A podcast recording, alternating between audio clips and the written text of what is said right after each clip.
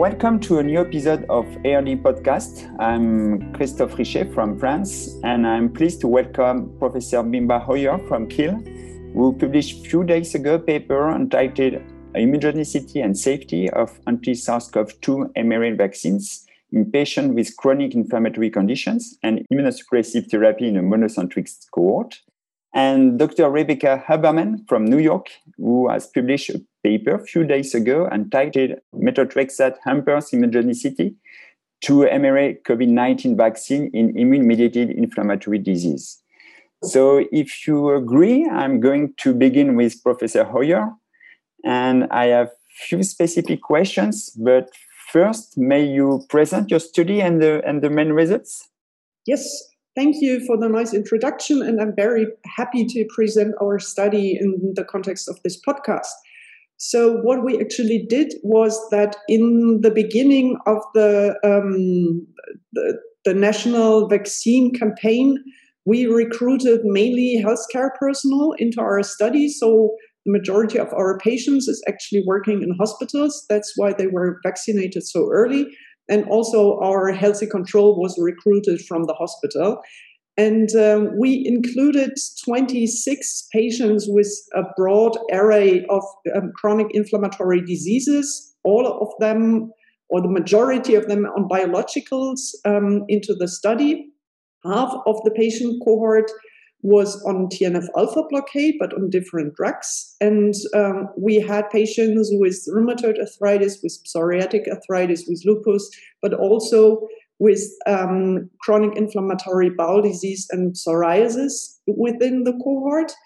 And what we did is that we um, measured anti spike protein antibodies before the first vaccination in order also to make sure that none of them was positive before the vaccination. Then, seven days after the first vaccination, on the day of the second vaccination, and seven and 14 days after the second um, vaccination. And in addition to that, in the patients, we monitor disease activity. In the ones with inflammatory arthritis, we monitored the DAS28. And in the overall patient cohort, to make it comparable, because the diseases were so different, we used the patient global assessment and the physician global assessment in order to get an idea of whether the disease activity was altered by the vaccination. Um, additionally, we monitored in both cohorts side effects or reactions to the vaccine by survey and um, by direct examination if there was anything going on. What we found in both cohorts was a response to the vaccine. That was the first thing. So all, all of them got their mRNA vaccine, and we did see an antibody response in everybody the healthy controls as well as the patients, and also neutralizing antibodies in all of them. What we found in the patient cohort, however, was that the antibody levels were slightly lower as compared to the healthy controls, but still all of them had a nice response. And um, as our patient cohort was um, about 10 years in mean older than the um, healthy controls, we in the end adjusted um, the results also into age groups. And by doing that we actually lost that difference in the antibody titers. So if we take age matched groups the difference is not significant anymore. So part of what we saw was apparently also immunosenescence. Um, what we found on the other hand was that none of our patients experienced a flare. All of them were doing fine. And um, the delta PGA was not significant in any of the patients. And also regarding the immune reaction to the vaccine or the side effects of the vaccination, we didn't see major differences between the healthy controls and our patients. We even saw that the patients had slightly less systemic side effects. So, for example, high fever, fever 40 degrees Celsius, was um, not present in the patient cohort, whether, um, whereas we found that in some of the healthy controls. So, all in all, the take home message of our study was despite the fact that some of the classical rheumatological drugs were missing in our cohort, that um, using the drugs that were included, mainly biologicals, the patients all mounted an antibody response and were all safely um, treated with the, with the vaccines. So no flares, no major side effects. The limitation of the study, however, um, and that's why I'm very happy that Rebecca Haberman is also here today, is that we didn't have any patient on methotrexate where we were expecting some issues, and we didn't have any patient on mycophenolate or rituximab included into the study. That was just not possible in the shortness of time, but um, that is sort of the major drawback, and obviously the small cohort that we were analyzing, but still. We were happy to find in the very early days of the vaccination campaign that the vaccine is safe in our patients. Thank you. Very interesting. Uh, you showed a difference in terms of IgG titers, and I think depending of the ELISA, uh, do you think we, we could use a specific titer in clinical practice practice to say that's fine, you responded well to the vaccine, you are protected? Uh, yeah. What can we do? May, may we use the, the ELISA, ELISA cutoff, or I don't know? Well, that's, um, I think, the question everybody is asking right now. And we have plenty of patients coming along. They have checked their antibodies with their either their rheumatologist or the general practitioner. They show us the values. And now the big question is, doctor, am I protected now? The big issue is that, as you said, different, different ELISAs, different cutoffs. And um, I discussed that for quite a while when we did that study with um, the company um, where we used the ELISA from, and they couldn't tell me the best cutoff. So um, the the ELISA test that we used, um, our clinical routine laboratory only gives us values up to 384 um, antibody binding units that's normally the cutoff they draw, and all of our patients would have reached that cutoff if we would have used it. We asked the laboratory for the study to, to further dilute the serum. That's why we could make the point that um, nearly all the healthy controls had um, a level of above 3,000 antibody binding units. And for the moment, we don't really know what that means. Um, on the other hand, um, this week, um, a retrospective, sort of retrospective analysis from the AstraZeneca trial was published where they checked for antibody titers. And um, this preprint uh, claims that maybe 300, around 300, might be the cutoff where 80% of um, the persons are protected against at least the alpha variant of SARS CoV 2.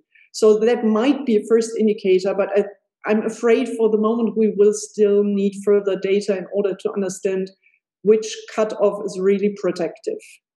Okay, thank you for this. I think it's a practical information important, and we will know more in the future. Uh, I noticed you you have one patient with 15 milligram of prednisolone, and all the other patients have very low dose or no steroids. Do you, do you believe a high dose of steroids could decrease the vaccine response? Yes, we did have one only one patient um, on 50 milligrams, and um, in the end, that patient was the biggest surprise for me in our study because it was a lady that was older than 80, and she had 15 milligrams of prednisolone, and she had a great antibody response. So, so she is a very bad example for the influence of prednisolone and on the antibody titer. Um, for further statements on that, our cohort was too small, but meanwhile, obviously, we did see quite a lot of patients also on high dose steroids and other drugs getting vaccinated. And yes, I do believe that high dose prednisolone is an issue because we know that it influences vaccine titers, and others have shown um, also in data that is already out and readable that there seems to be a, a huge influence of um, prednisolone. They did even claim, um, uh, Kim, for example, they, they claim they don't see a dose dependency.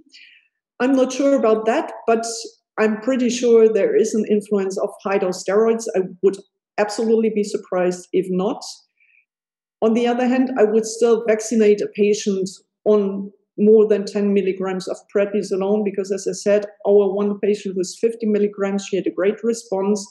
And I would still try to, to get those patients vaccinated because even if they don't have antibody titers that are sky high, they are still protected to some extent. So, um, yes, I do think there is an influence of high dose steroids, but I would still vaccinate the patients.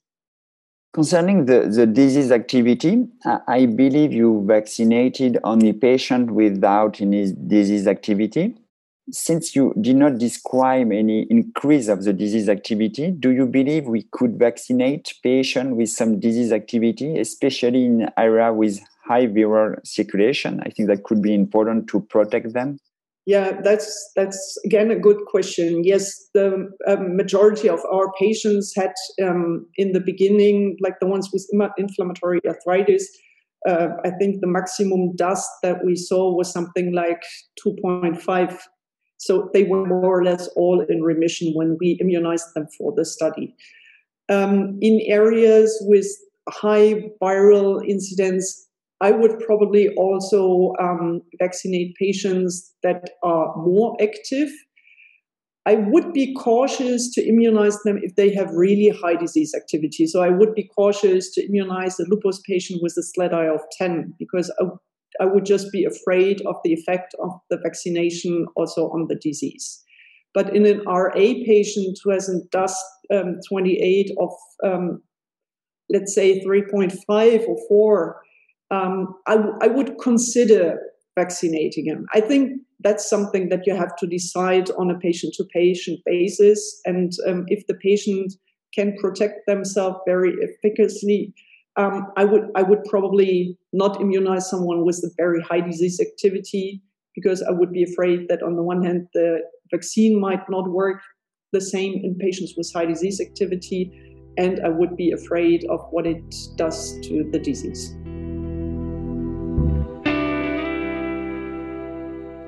Dr. Haberman, it's uh, it's your it's your turn.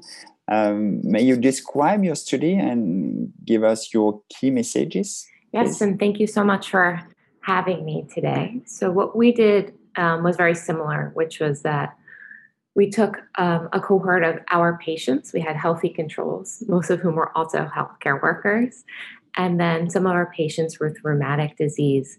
We measured their antibody response um, before vaccination and then one week after their second vaccination. And looking at our cohort, we had a lot of patients on methotrexate. And when we broke it down, we found that patients who were on methotrexate had less had lower odds of creating what we called an adequate humoral response to the vaccination compared to the healthy controls, or also our patients with rheumatic diseases who were on medications that did not include methotrexate. So, our healthy controls and our patients who are not on methotrexate had response rates of greater than 90%, whereas patients who are on methotrexate showed a reduced rate of adequate immunogenicity. And we had a cohort both here in New York City and a cohort in Erlangen, Germany, and we found the same thing. And between those two cohorts, there was about a 62% reduced rate of adequate immunogenicity. Again, as you alluded to earlier, what we call adequate immunogenicity is a little bit of an arbitrary cutoff because we don't know what number actually means clinical immunity to COVID 19. Similarly, we found that our cohort who was on methotrexate was a little bit older than our other cohorts, but when we analyzed by um, subgroup of age, these differences remain. So it wasn't just age that played a part in the difference between these immunogenicity responses. And we also looked at, in a subset of our patients, at cellular response. And we found that vaccination did not induce an activated CD8 positive T cell response in participants on background methotrexate, while it did induce this response in healthy controls in patients with IMIDs not receiving methotrexate. So, all in all, what this told us is we need to look more carefully at patients who are on methotrexate and make sure that if this lack of response remains over time, that we may need alternate either dosing strategies for the vaccine or dosing strategies for methotrexate to make sure that these patients are effectively vaccinated against COVID 19. Thank you. So I think we have maybe different um, recommendation for the vaccination in, in, in Europe and in US. And concerning the methotrexate, did you stop the treatment one week after each dose? And do you think that could be different between the New York court and the one from Germany? That's a great question because our ACR guidelines do now recommend holding it. But most of our patients, even in our cohort, actually did not hold their methotrexate because most of our patients were recruited before those recommendations officially came out. So in both cohorts, most people did not hold their methotrexate. Okay. And, and so you analyze the cellular response. Do you think we need new tools in the future to analyze it, maybe in clinical practice? Yeah, so I think that the um, measuring cellular response is important because we know that not all immunity is just based on our um, antibodies, and that some of our patients who are not mounting an antibody response may have immunity to COVID 19 through their cellular response, which is why we wanted to look at that as well. And we're expanding our studies on that. But I think it's much easier in clinical practice to measure someone's antibodies than it is to look at all of their subsets of T cells. So while I think it would definitely be helpful, it's a harder proposition to make in terms of clinical practice. Yeah. I agree. Um, in France, we, we, have the possibility to give a third dose of vaccine in patients treated with rituximab or some specific immunosuppressive therapy, such as uh, or uh, cyclophosphamide. Do you think that could be useful for some patients? Uh, to, to, on my side, I don't have uh, much data in France, but what, what do you think about that? So I think that is the real question that's going on right now. It's definitely something that we're thinking about at our institution. And a letter recently came out in the New England Journal of Medicine looking at three doses of the COVID 19 vaccine in organ transplant recipients and did find improved responses after those third vaccinations. So I think that it's a definite possibility and would definitely be helpful. And I think the question becomes for people who are on Rituxan or methotrexate, in these cases, do we hold their medications? What's the timing of the third booster to make it the most effective? Thank you very much for all these details. But uh, I have a last question for both of you. Uh, do you continue your work? Do, do you plan to give soon new results? So maybe Professor Hoyer, you, you can begin. And do you have new results? Thank you for that for that question. Um, maybe actually also to to comment quickly on the cellular analysis. Um, we actually also analyzed cellular data in, in the patients, and um, especially for the T cells, um, it looks as if we will be getting routine testing for interferon gamma release. Maybe in the near future. So that might be a second option, and that's something that um, has also been described that in rituximab patients you might actually be able to see that. Um, but to your question of whether we continue our research, yes, obviously we do. And um, the study that we published was only a tiny part of the data that we acquired in that cohort. So um, I hope that in the very near future we will be able to publish uh, the remaining results. We did a lot of B cell analysis and T cell analysis on those patients. And I think there are some really nice results still hidden in the data. And um, we are following up some of the patients. So the first ones um, are nearly at six months um, away from their second dose of um, the vaccine.